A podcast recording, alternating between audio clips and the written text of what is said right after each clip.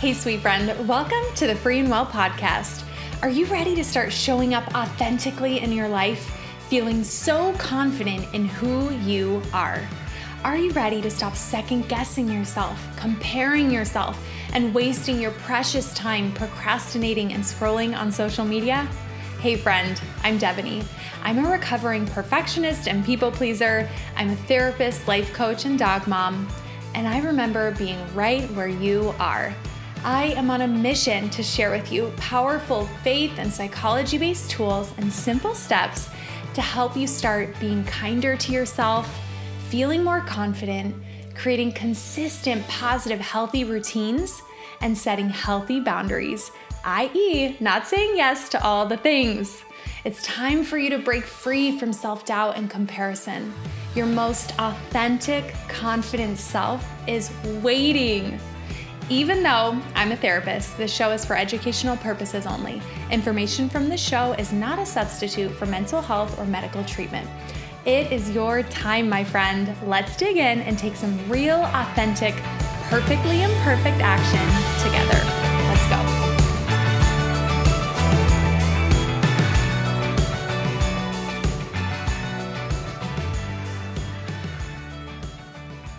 Hey, sweet friend, welcome to this episode. I'm so excited. What we're going to be digging into today are three myths about self doubt. And I went live over on Instagram and in my Facebook community to share these. And what I want to do is really to actually dig into them a little bit with you, which I didn't really do on the live. I tend to keep those kind of short and brief. So, what I want to do with you is to really explore these myths and why I believe they are not true. So, we're going to be talking about these three myths that I feel are so, so common in our culture, things that I think that we think and feel and have gotten into these thinking patterns around. And I think, especially in our culture, that our culture perpetuates, that I really want to call out so that we can start moving through it a little differently and creating a healthier relationship with self doubt. So, number one is this idea that we need to get rid of self doubt right? There's this idea that for me to feel more confident, I need to get rid of the self doubt, that that is the solution. So when we think about, I have a problem, I have a challenge or a struggle, there are many different solutions that we could that we could use to approach this. And I think the solution that our culture really shares and encourages is to get rid of it. Get rid of the self doubt right? Get it out of here. Figure out how to not feel doubt, figure out how to not question yourself, figure out how to do all those things, right? And let me tell you why I believe this is a myth. I believe this is a myth because, in my truest heart of hearts, so in the work that I do, really like I am using the foundation of my faith and my spirituality, and then also my clinical background and my experience as a therapist, right? So blending those two things, blending the spirituality, blending that with the psychology, right? And what I truly believe about this is that we do not need to get rid of the self doubt. And I honestly want to tell you that as a human, I'm going to dare to say that that's impossible to get rid of self doubt. I deeply do not believe that there will ever be a day or eh, like where we do not experience moments of doubt because we are human. That's literally just part of our human condition. That is part of our experience. And so, why I believe that we need to be shifting away from how do I get rid of this? How do I get rid of the doubt? Into something else that I'll share with you in a moment, a, a more healthy approach, I think, is because we can't get rid of the doubt. So that's not the solution. The solution can't be something that's literally humanly impossible to not feel doubt. To not feel the doubt. So that's why I believe that that is a myth, that the answer is we need to get rid of the doubt, right? We need to get rid of it. And what I'll tell you about this as well is the solution that I have found, the approach that I really love taking, the approach that really I share in all of my content, this is at the foundation of what I do as well, is that we get to shift our relationship with self doubt. we're not trying to get rid of it because it's part of our experience. It's going to come up. We have a human mind. We're living a human life. We are on earth. That is part of the experience. What I love getting to share and teach and coach on is how can we shift our experience with self doubt? How can I shift my understanding of self doubt? Really get to know why it's here, why it's coming up, what it's trying to show me, how can I be kind to myself in that moment of self doubt? How can I be compassionate towards myself in that moment instead of judging myself? Instead of saying, oh my gosh, why am I feeling this way again? I'm such an A, B, and C because I'm feeling this way. How can I be kind to myself in this moment?